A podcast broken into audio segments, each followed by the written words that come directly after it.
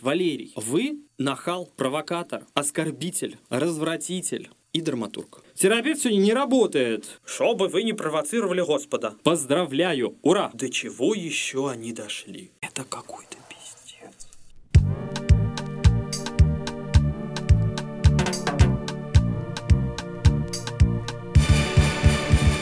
Всем привет, меня зовут Катя. Это подкаст «Мимеси студио», в котором мы говорим про российское кино, музыку, вечеринки и людей, которые все это делают. Сегодня у нас гости Валерий Печейкин, драматург Гоголь-центра. Скорее всего, вам он известен по фильму «Кислота», сценаристом которого является Валерий. Привет. Здравствуйте. Мы начинаем всегда с того, что немного спрашиваем про гостя. Простой вопрос, наверное, с которого можно начать, это какие главные достижения есть на данный момент? А, одно из главных достижений на данный момент это то, что о фильме, который мы сейчас снимаем, который называется «Семь», рассказали на канале «Россия-24». Это федеральный канал. И там рассказали о нашей акции, которая называется «Быть Кириллом Серебренниковым». Мы провели ее буквально накануне и попали в новости канала «Россия-24» мире это большая радость, тем более буквально вчера в России дан старт году театра, и наш президент Владимир Владимирович Путин в Ярославле в театре Федора Волкова объявил о начале года театра, с чем я вас всех, дорогие друзья, поздравляю! Ура! Ура! Спасибо, всех поздравляем с началом э, уже этого тематического года. Кстати, довольно удивительный факт, что на канале «Россия-24», что на Первом канале очень хорошо отзываются о Кирилле Серебренникове. Вот на Первом канале угу. месяц назад Кирилл Клеменов говорил, да, что... Да, на Первом, да. Безусловно, одаренный режиссер и так далее. А вот на «России-24» несколько раз подчеркивал с ведущим, что это не подтвержденная еще точно не до конца информация, что человек осужден по делу, возможно, все не так, но это довольно необычная схема для федерального канала. А, как раз федеральный канал канал в этом смысле занимает позицию канатоходца, который пока еще, правда, не получил значит, решение суда, mm-hmm. после которого можно было бы говорить хотя бы об официальной позиции. Поэтому телеканал на всякий случай говорит такие округлые вещи. И это вполне себе понятно. Другое дело, что правда хорошо, что они не прибавляют к этому. Потому что мы знаем, что федеральный канал умеют прибавлять, монтировать, умеют не замечать солнце на небе, понимаете? Все умеют. Поэтому большое им в каком-то смысле спасибо, что они не прибавляют от себя пока ничего. Они еще интонируют, и интонация у них такая, ну, как бы, ну, мы так как бы вот все с вами понимаем. Ну, вот несколько раз так было подчеркнуто, что возможно, возможно, еще ни в чем не виновный режиссер. А, да, дело в том, что вообще Россия это страна интонации. Это когда Точно. вы приходите в поликлинику и пытаетесь потом рассказать о том, как вам хамила тетка в регистратуре, она говорит, а что я вам сказала? Я вам сказала, что терапевт сегодня не работает. Она вам сказала на самом деле, терапевт сегодня не работает. И это правда такие вещи, которые никогда к делу не подошьешь потом. У нас в том числе федеральные каналы находятся вот позиции такой тетеньки из регистратуры, которая сказала, вот, ну по интонации вы все поняли, потому что люди, которые а, тоже живут в России и смотрят российское телевидение, они находятся в ситуации заговорщиков с телеведущим. Они как бы от телеведущего понимают какую-то информацию, которую он направляет лично им по секрету. Понимаете, много миллионов получают у нас информацию по секрету от телеведущих, и она передается им через интонирование. Давайте вернемся так к той теме, как раз которую вы упомянули в самом начале, про ГИК. Я немного расскажу со своей точки зрения, что произошло, потом вы обязательно дополните, потому что все равно я смотрю со стороны. Как я понимаю, запланировался дипломный фильм режиссера Артема Ферсанова. Да, дипломный фильм режиссера Артема Ферсанова, который называется «Семь», и он mm-hmm. посвящен Google-центру седьмой студии Кирилл Кириллу Серебренникову. В рамках которого да. планировалось рамках э, которого... снять фрагмент да. с акций. Да, планировалось снять фрагмент с акций. Мы, когда это придумывали, описали все в литературном и режиссерском сценарии. Мы тогда это не называли акцией, потому что мы сами не понимали, что это. Это когда вот вы готовите салат оливье, вы берете, ну, если не прав, поправьте мне морковку, картошку, яйцо, майонезик. Смешиваете это, и у вас получается оливье. И вот мы, когда приступали к работе, мы поняли, что мы собрали ингредиенты оливье, да, и назвали это оливье.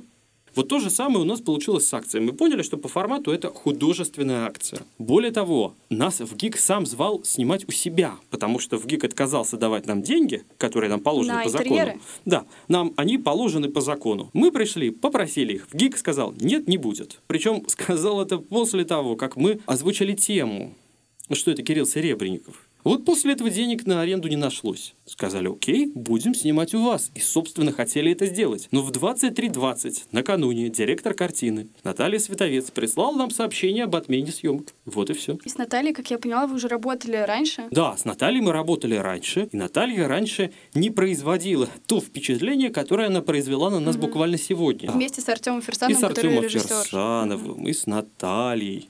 Мы с ними работали, нам давали деньги на аренду, потому что фильмы были не про Кирилла Серебренникова. А вот тут почему-то все закрутилось. Почему? Не знаю. Вот пожимаю плечами. Может быть, зрители знают. Но вот как-то все стало сложнее после обнаружения нашей темы. Не знаю, можно ли говорить сегодня об этом в эфире. Мы буквально вчера с Артемом были на кафедре, где Артема допрашивало 11 сотрудников вуза.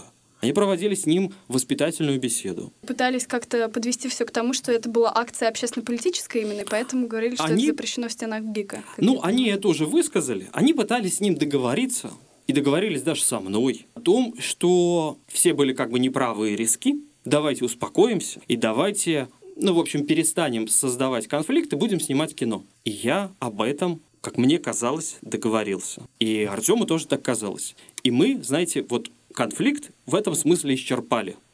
Я не собирался больше ничего по этому поводу говорить и писать. Все интервью были розданы, мы все, значит, друг, друг на друга накричали, сняли, сняли на видео, обозвали, значит, э, разными словами дали невзвешенные оценки. Ну, я на самом деле практически ничего не сказал к моему стыду. Вот, я, Но был, я бы. был как-то невероятно корректен. В общем, мне за себя стыдно. На, меня называли херовым драматургом и человеком на подсосе.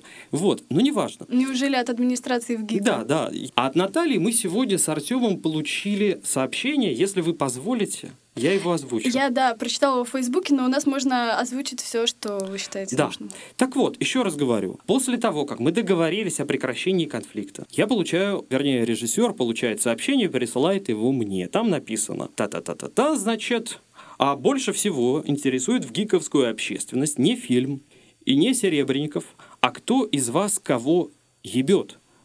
Вот в этот момент я понял, что я очень хочу поговорить с Натальей, с отправителем этого сообщения. Я ей позвонил. Она не взяла трубку. Я ей написал сообщение. Потому что, Наталья, у вас есть буквально ну, некоторое время, чтобы извиниться. Потому что, мало ли, ну, кошка пробежала по телефону, и это сделали не вы, а если это вы, Еще то... до публикации в Да, Фейсбуке. конечно. И вот дальше я попадаю в бюрократический ад. Потому что я оказываюсь в позиции человека, который звонит в администрацию, администрации пытается объяснить, что давайте это дело замнем, потому что оно снова бомбанет, и давайте разойдемся с миром. И дальше выясняется, что администрация — это такая химерическая субстанция, которая сама собой не управляет.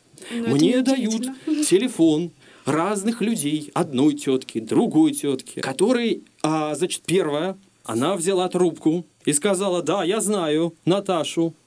А что она вам написала? А вы зачитали? Я зачитал, ну, я поменял слово «ебать» на слово «трахать».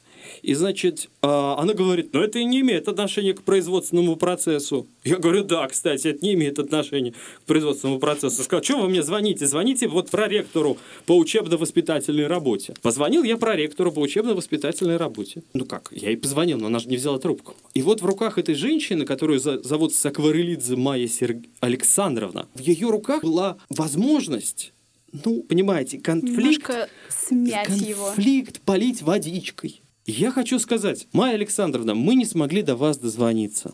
Ваш рабочий номер для нас, к сожалению, недоступен. Поэтому, к сожалению, а, видимо, придется по-другому как-то вас искать. Вот как, не знаю. Мы сейчас пишем этот подкаст в Высшей школе экономики. Да? Да, Можно об этом есть. говорить. Вам повезло, что вы находитесь здесь. Все равно принесите справку, чтобы вам выдали справку, тут это я э, знаю. работает. Это я знаю. Понимаете? Ну, у вас было такое, чтобы вам сотрудник высшей школы экономики написал такое, И Нет. вы не могли бы после этого до кого-то дозвониться, и этот кто-то бы не считал нужным вам перезвонить. Не знаю, может, мы не попадали в такие ситуации. Понимаете, вот это боль. Это боль.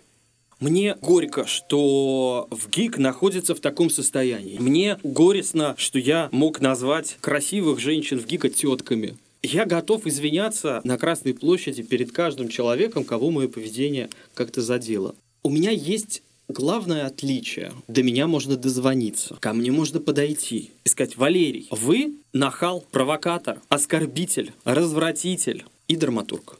Мне это можно сказать, и я скажу «нет». Или я скажу «извините меня, пожалуйста, я правда назвал вас э, крашеной кикиморой, например, да? Но у них этого достоинства нет. Да, да, Понимаете, это очень важное достоинство чиновника – быть доступным и вообще любого человека. Но тем более, если ты представляешь вуз. Давайте попробуем друг друга слышать. Ведь мы можем договариваться. ГИГ начинает сам становиться таким коллективным провокатором, абсолютно безумным, безответственным. Что происходит? Это просто фильм «Экстаз» Гаспара Наэ, где в Сангре ЛСД. Вот во ВГИГе что-то, я не знаю, столовке. в столовке. Срочно проверьте столовку, что они там съели. Поешьте сельдерей, попейте водички, посидите на диете, просто придите в себя, вас никто не провоцировал. К вам пришли и говорят, извини, братан, что называется тут началось. Это какой-то пиздец. Чем все кончится? Знаете, чем все кончится? Мы будем требовать увольнения Натальи Световиц. Она в Авгике сейчас какую позицию занимает? Я поняла, что она директором картины выступает. Да, нам повезло, она в нашей дипломной работе. Мы будем требовать ее увольнения. И в ГИК будет к ней относиться как Госдума к Слуцкому. Она будет говорить, Ну как, конечно, под крылышко забирать? А, конечно, Наташа не права, но ничего такого не было. Ну, ничего такого не было на самом деле. В ГИК войдет в позицию, которая называется «Мы не сдаем своих». У меня сегодня какие-то примеры. Вот понимаете, вот Подождите, иногда... давайте на секундочку вернемся к тому, все-таки какую позицию Наталья именно в ВГИКе занимает. Она, по-моему, часть учебной киностудии. Ну, она администратор. Она администратор, то есть она не топ-менеджмент, что называется. Так вот, заведение такое большое, крупное, должно освобождаться от провокаторов. Вот Наталья Световец выступила как провокатор. И в этом смысле ее надо уволить, даже если на их взгляд она своя, или сделать так, чтобы Наташа сказать, ты опростоволосилась. Давайте теперь перейдем к фильму «Кислота» Саши Горчильна, который в этом году вышел. Очень много дискуссий вокруг него, и все друг другу говорят до сих пор. Ты не понял там это, ты не понял то. Вопрос к вам как к сценаристу. Что не поняли все таки в нем мы все? Чего все не поняли. Угу. И о чем, как ни странно, меньше всего говорят точного, это финал этой картины. Я имею в виду прям финал-финал. Последнюю вот, сцену. Да, тот, который начинается и заканчивается сценой в храме. Вот mm это сцена, которая вызывает у зрителей ужас, непонимание или восторг, тоже без понимания сцена, о которой очень трудно говорить, потому что мы вошли в состояние вот такого пикирующего полета с этой темой, с темой религии, которая становится маркером «ты что, православный?» или «ты что, не православный?» Эта сцена для меня очень важная, метафорическая, трагическая, наверное, и ключевая. В ней как бы вот заключен программный код – для меня лично того, что вообще в этом фильме происходит. Когда эта сцена возникла в первой версии сценария, мы все, я в том числе, были убеждены, что ее не будет в итоговом, потому что она выглядела очень странно. А потом мы точно так же все поняли, что без нее никуда. Эта сцена очень неожиданная для кино про молодежь, принципе, а, наличие да, церковного пространства. Да, ну вообще, она какая-то казалась какая-то приставная. Причем здесь церковь? И то, что она в итоге есть, мне кажется, делает этот фильм чем-то очень важным, и там возникает какой-то квантовый скачок в этот момент. Знаете, эта сцена, на мой взгляд, хороша тем, что она до конца непонятна даже автору. Потому что я, когда вообще все это придумывал, и название, и эту сцену, они родились просто как сновидческий образ вот сейчас я немножко кажусь каким-то богемным художником, который курит кальян, но они правда родились как, чтобы громких слов не говорить, ну вот как некое внутреннее, понимаете, озарение, которое вот к тебе явилось, и ты понял, что никак иначе. Этого записать не можешь. Поэтому для меня она про те вопросы, которые всегда висят в воздухе, и о которых хотелось бы думать, хотелось бы говорить. Почему? Потому что религия — это замечательное метафизическое открытие. И то, что мы сегодня с ней сделали, вот как коллективно, конечно, во многом, к сожалению, здесь э, вина лежит на собой церкви, как она распорядилась своим духовным капиталом, да, и во что она его превратила. Вот а, мы эту тему закрыли, и то, что от нее осталось в дискуссионном пространстве, это просто, ну, просто какой-то кошмар. Ну, вы понимаете, это как... Ну, вот вы когда-нибудь на плите забывали, там, не знаю, суп, вот вы включили греть его, да, ушли, вернулись через час, вся вода выкипела, все овощи сгорели, понимаете, прилипли. Вы очень метафорично всегда вот, выражаетесь. Да. И вот представьте, что вам нужно как бы вот это на дне кастрюли, вот эту вот горелую какую-то Господи, смесь ей, ей питаться. Вся вода, весь Святой Дух испарился, и у нас осталось, черт пойми что. Мне кажется, что у нас в РПЦ в какой-то момент произошло то же, что и в Авгике. Они стали недосягаемыми, но главное, что они сделали недосягаемым, это понятие Бога. Понимаете? Просто понятие Бога стало недосягаемым в интеллектуальном ну, смысле. Понятно. Это что, чтобы до То Бога добраться, нужно обязательно добраться до всё. руки священника. Это как, понимаете, вот был провод, вот провод, да, он ведет куда-то в небеса, они его взяли и перерезали. Что вы сделали? Он говорит, что бы вы не провоцировали Господа? Что вы ему звоните? Что там вы это? Придумали какое-то милосердие. Милосердие милосердием, конечно. Возлюби-то, конечно, ближнего-то возлюби. Но как бы вот это царство сатаны, в котором мы оказались, такое трагическое а, понимание, которое возникло у меня на самом деле, когда я оказался на первом самом занятии по философии в институте, нам наш педагог задал очень странный вопрос, который на меня очень сильно повлиял. Он спросил, а вы можете доказать сейчас, что вы находитесь, внимание, не в небытии, что вы существуете? Ну, это опять снова про сидение спиной к солнцу и пещере. Да. Знаете, у меня есть просто ощущение, что мы вот со всем этим своим оказались просто в небытии в результате. В этом небытии мы можем верить, не верить, снимать фильмы, не снимать фильмы, протестовать, не протестовать, быть хорошим, быть плохим. Это все равно. Мы в небытии. Всем пофиг. Тебя не существует. Причем не в буддийском благом смысле. Ты не бодхисаттва. Ты такое, как сказать, как у Белевина, черный бублик. Ты не просветленная, из которого все состоит. Ты просто абсолютный минус.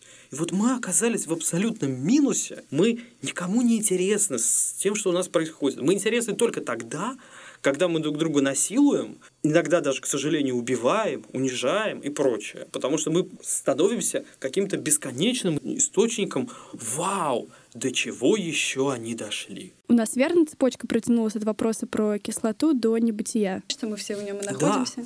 Мы, к сожалению, как-то оказались в небытии. У меня есть подозрение, что из небытия можно э, выбраться следующим образом. Первое. Начать выбираться из небытия.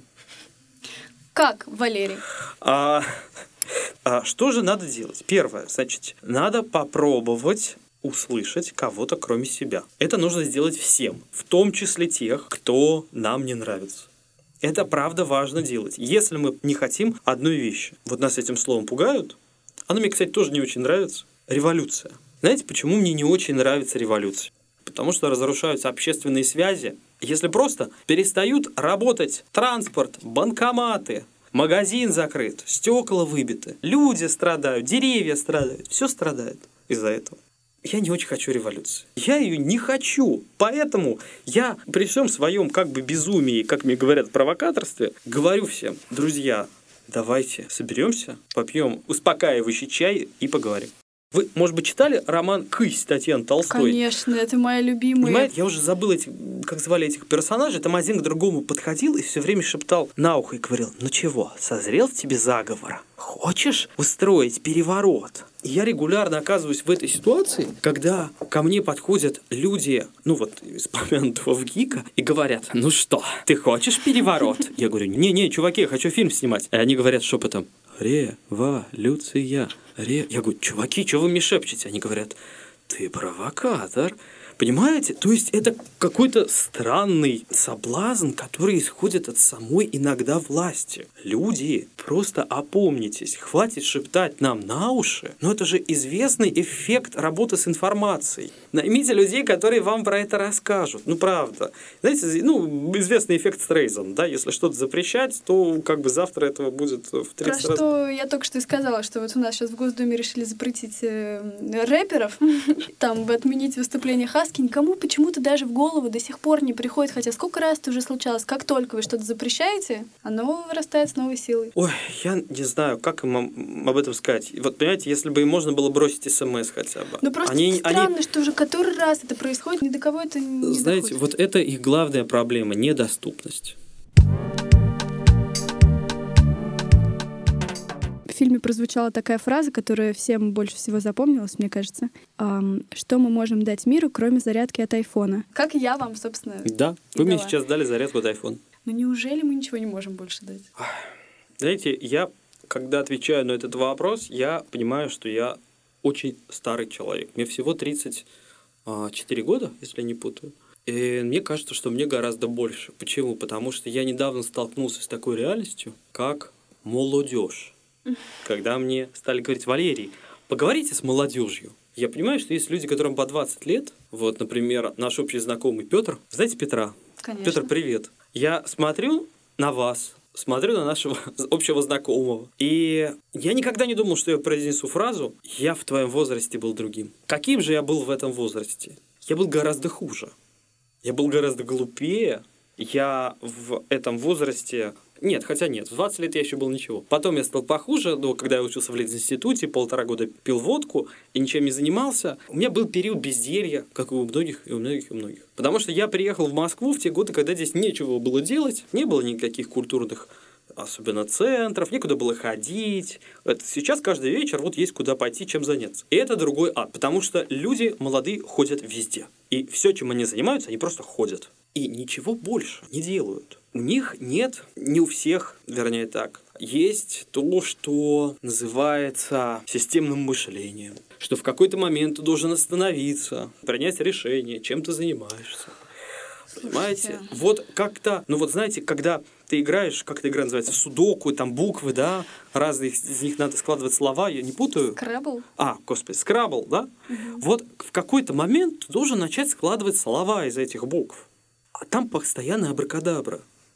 Они, понимаете, оказались детьми. А вы говорите вы. Вы? Мне тоже 20. Ну, хорошо. Э, Передайте всем 20-летним. Вам повезло с родителями. Вы оказались такими, ну, как бы сытыми людьми, трагедия которых в том, что их не били палкой. Ой, это звучит сейчас как э, войны не видели, не голодали, и значит живете хорошо. Понимаете, вот я же говорю, у нас в России все свое. Вот если мы сделаем свой iPhone, понимаете, и свою революцию, это будет хреновина. Так вот, мы живем в зазеркалье, в небытие. Поэтому вдруг выяснилось, что если ты не бьешь ребенка палкой, из него вырастает вот как бы то, что вырастает. Это такая странная метафизическая петля, которую мне сейчас очень трудно объяснить. Почему? Потому что я спрашиваю себя, Валера, что, ёбнулся, я извиняюсь, да? Как вообще кого-то может быть бить палкой? Что, с ума сошел? Как из, как из битья палкой вырастет свободный человек, а не раб?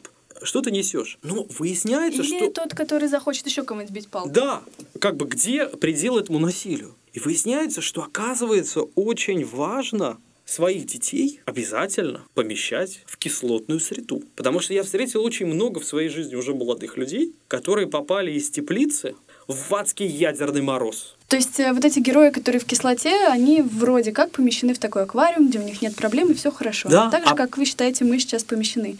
Но да неужели все равно вот жесткие родители, это не проблема? Неужели нужно прям обязательно пройти голод, битье палками и так далее? Нужно знать, что рядом с тобой есть чан с кислотой. И ты был в сантиметре от него. Как говорил философ Ницше, а, может быть, буду не точен, да, но вся наша культура – это тонкая пленка над раскаленным хаосом. Вот рядом с нами в полуметре раскаленный хаос. Мы это просто должны понимать. Вот как представитель этого поколения, о котором вы рассуждаете, я не чувствую излишней сытости, плохо там, что нас палками не били и так далее. Если давать какую-то характеристику главную нам, то, скорее всего, мы всегда находимся в поиске новых занятий, знакомых, мест э, и прочего. Но в этом я вижу скорее плюс, чем минусы так как я занимаюсь ну, и театром, и кино, я знаю, например, что важно быть вовремя в определенном месте в определенное время. И нельзя, извините за выражение, проебаться. А вот я вижу очень много молодых людей, которые проебались. Им говоришь, ты придешь, чувак, в определенное место в определенное э, время. И чувак не пришел. Потому что он в этот момент понял, что ему надо заниматься рисованием, иероглифами, или он открыл в себе поэта. Чувак, ты пообещал принести штатив в это место, в это время. Это похоже на явно какую-то недалекую историю жизни. Да! Это история, с которой Оплошал. началась съемка нашей акции «Быть Кириллом Серебренниковым». С того, что у нас не оказалось штатива. Потому что человек открыл в себе бездны. Вы можете искать в себе все, что угодно, вот до старости. Вы можете переходить из места в место. Но если вы кому-то что-то пообещали, это надо делать. Когда автобус вовремя не приходит, а электричка вовремя не уходит, мы все начинаем как бы ругать власть и жизнь. Как сказано... Сейчас вы скажете, сейчас, начните с себя. Сейчас я, сейчас я э, скажу пафосную вещь. Так, готовьтесь. Как сказано в Библии, пусть ваше «да» будет «да», а «нет» нет. Вот для меня главный вопрос к современной молодежи от нас, от стариков. Чуваки, почему все время проебываетесь? Ну, сложность такая вот совмещение, что вы говорите, вы молодежь, проебываетесь, но в то же время сами говорите, что когда вам было 20, все было намного хуже. Да. Все было не ну, так. как сказать, я стараюсь быть честным, я тоже какие-то вещи в своей жизни пропустил, за это себя ругаю, но я смог понять, в чем моя ошибка. Вот еще одно ощущение, которое до сих пор остается, это ощущения, которые производят диалоги, они как будто бы звучат, ну, не, довольно неестественно. Тот же самый вопрос про зарядку. Ой, ну, смотрите, а, это большой великий спор о том, что такое реальность, я бы так сказал. Вы фильмы Ларс фон Трира видели? Да. Фильмы вообще «Догмы» смотрели, да? Помните «Ручная камера» и все такое? Какой? А, фильмы «Направление догма». Да. Ну, видели, да? да? Знаете, что такое ручная камера? Это когда камера на руке, и она трясется, да. грубо говоря. Вот интересный очень момент. Чисто психологически ручная камера воспринимается как неестественное зрение, как неестественный человеческий взгляд. Почему? Потому что, когда мы смотрим друг на друга, у нас взгляд камеры на штативе. Наша голова все время а, стабилизирует. Стабилизирует, да, абсолютно верно. Вносит баланс в кадр. А ручная камера, которая должна выражать естественность человеческой головы, оказывается очень специальный, художественный, искусственный и ненастоящий. Это странный переворот. Так вот, когда в фильме герои начинают говорить как бы естественно. Ну, что для этого делают артисты? Это называется mumblecore, да? Это когда мы так вот говорим, как-то вот так странно вот говорим, что-то непонятно что-то говорим, какие-то... Понимаете? Когда возникает каша, вот как бы без прикрас. Вдруг выясняется, что это, ну как сказать, ну это что-то какое-то, понимаете, еще более ненастоящее. Чем вот чем то, что выдает себя за настоящее. Это не оправдывает бездарность моего творчества, если вы об этом. Ну, не Но сразу. как бы вопрос про естественность для меня, правда, все еще открыт. Потому что как люди говорят, это большая загадка. Люди говорят очень по-разному. У нас же еще есть одна проблема, чисто техническая. У нас люди матерятся, а нельзя материться в кадре. В общем, это я все к чему? К тому, что такое ощущение, как будто им постоянно нужно проговаривать все вслух, потому что без проговаривания непонятно. Да, конечно. Это особенность искусства. Вот меня в фильме «Кислота» на самом деле радует, что артисты поняли некоторые вещи, которые я им говорил устно, или режиссеру, или между собой, что они какие-то вещи уловили. И это очень важно. Знаете, какая это вещь? Какая? Я вам скажу неожиданно. Вот в фильме, помните, у героя, у Саши, ему сделали обрезание. Да. Он его сделал сам. И меня спрашивают, что это значит? Вот как вам кажется? Не знаю, как будто он вечно находится в состоянии дискомфорта, вот какого-то болезненности, наверное, болезненности. Вот хоть вы и девушка, но вы все поняли на самом деле очень точно. Потому что сейчас мы вот такую уйдем в физиологию, но представьте, вот сейчас все могут это представить, что вам порезали палец. Этот палец болит у вас все время. У героя все время физически болит. Физическая боль становится метафизической. И вот артисты очень точно поняли все про своих героев, вплоть до того, что у кого болит. И то внутреннее раздражение, которое в нем все время накапливается, это результат его физического, в том числе раздражения. Это понимают только очень хорошие артисты, которые могут позволить себе долго и подробно работать, потому что это художественное кино. А есть ли все-таки темы, в которых и сатирику, и художнику, режиссеру, не знаю, кому угодно, человеку, который как-то критически осмысляет все, что происходит вокруг, ну, нельзя копаться. Я не вполне понимаю тот момент, когда начинают троллить ветеранов Великой Отечественной войны. Эти люди, они, как правило, очень пожилые, очень уязвимые, их очень мало, и они доживают свой век. Нападать нужно на тех, кто может дать тебе сдачи. Мне не очень нравится, что у нас часто происходит когда у нас коллективно на кого-то начинают нападать. И этот кто-то слабый. Вот нельзя нападать на слабых. Вот, например, не нравятся вам феминистки? Да, потому что они там говорят режиссерка, там ну, и прочие вещи. Приятно. Вот когда феминистки станут силой, я первым буду на них нападать. Я Слушайте, первым буду ходить и говорить, ты там такая-то, сякая-то. Они пока у нас силой не стали. Женщина пока еще уязвима. Старики еще тоже уязвимы. Нельзя нападать на уязвимых. Нападайте на сильных, нападайте на властных, нападайте на тех, кто может с вами бороться или с кем вы можете бороться. У меня на самом деле обратное ощущение вот про конкретно феминисток э, и вообще все, что происходит с темой харасмента где только угодно. Стоит хоть намеку какому-то произойти на любые ущемляющие действия, сразу на человека может обрушиться такая волна негатива вот этого фейсбучного общества, среди которых вот много феминисток и прочего, что мне кажется, ну просто человеку уже хочется отмотать все на год назад, чтобы ничего этого не было. Но это страшно, по-моему. Наоборот, это страшная сила теперь. Не замечал. Не зам... Нет, мне, конечно, феминистки тоже пару раз э, что-то там от них прилетало, когда у меня есть один такой да замечательный мой товарищ Степа, и он мне сказал, Валера, как ты думаешь, вот я написал у себя в Фейсбуке, что прошу рекомендации, какую музыку послушать. И говорит, я не разбираюсь в музыке хорошо. И поэтому написал, что я соверш... совершаю такой камин Я уже знаю, чем все закончилось. Я ну, совершаю камин и а, прошу меня а, просвещать. Вот. Да, Посоветуйте мне треки. Ему написали, что нельзя использовать слово, слово камин в ироническом mm-hmm. смысле. При этом, если бы вы видели Степана, вы бы поняли, что Такого. он а, прекрасный, толерантный, замечательный, талантливый человек, который расстроился, испугался, почувствовал себя изгоем. А на него уже напали. Да. Вот нафига это делали те 33 феминистки, которые напали на него, я совершенно не понимаю. Всем феминисткам надо собраться, пойти и выразить свои претензии программе «Давай поженимся» на Первом канале. Это просто портал в черный вигвам. Вот мне кажется, что там под Ларисой Гузеевой какая-то кнопка, ей управляет Дэвид Линч, потому что все, что происходит в этой студии, это кошмар. Это вот такие цветы зла, замечательные, прекрасные, расцветающие. Снежная королева такая. Да, да, да, да, да. Поэтому, дорогие феминистки, если вам правда хочется чем-то заняться, а не мальчиков-хипстеров, извините, пиздить в Фейсбуке, правда, есть чем заняться. Я уже не говорю о том, что я в регионах тут, э, происходит, о домашнем насилии. Я тут очень хочу поддержать эти слова, потому что, повторюсь, на мой взгляд, этот активизм заходит уже в такие дебри, что это становится страшно, смешно, неуместно и так далее.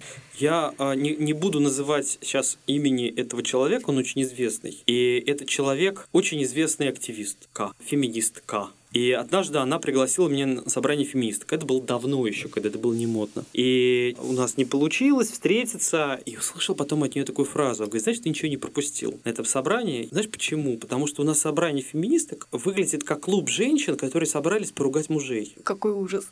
Это сказала одна из самых ярких феминисток России. Вот про это конкретное место, про этих конкретных людей. У нас люди собираются, чтобы делать благое дело. Да? Феминизм это благое дело. Женщины должны быть свободны, равны и так далее. Вот собрались женщины и стали тетками. Валерий, ну посоветуйте, пожалуйста, нашим слушателям какой-нибудь... Обычно мы спрашиваем про музыку, трек, песню, мелодию.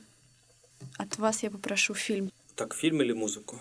А и то, и то от вас. Послушайте 23-й фортепианный концерт Вольфганга Амадея Музарта. И вы поймете, что Я очень старый. А что из фильмов посмотреть? Фильм документальный. Он называется «Акт убийства». Только, пожалуйста, вы смотрите. Этот фильм, если он вам начнет нравиться, вы его смотрите. Если не понравится, не смотрите, потому что он очень жесткий. И лучше вам его не видеть до конца. И вы много раз будете спрашивать себя, это правда документальное кино? Это кино документальное. Это, возможно, самое выдающееся произведение документального искусства, которое я видел. Самая невероятная, самая высокая планка, на которую вообще поднималось. Да, может быть, даже все искусство. Кино которое я видел. Я вам очень советую этот фильм посмотреть. Он, что называется, мне до сих пор снится по ночам. Я, если честно, пока не уверена, что кто-то теперь осмелится ее начать смотреть. Но начать-то можно.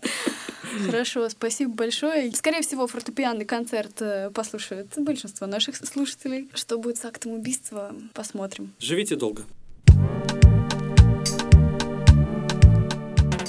Дорогие друзья, наступает год театра. Если вы послушаете этот подкаст и вы захотите увидеть место, где я работаю, оно называется Google Центр. Если вы там не были, я буду очень рад, если вы туда придете и поддержите нас рублем купите билет. Потому что это самая убедительная поддержка, которая возможна. И это самая убедительная вещь для того же Министерства культуры, которое видят, что в Google Центр, каким бы он ни был в глазах Минкульта, это место, куда ходят, которое важно и которое необходимо. А вот пока мы нужны, мы будем.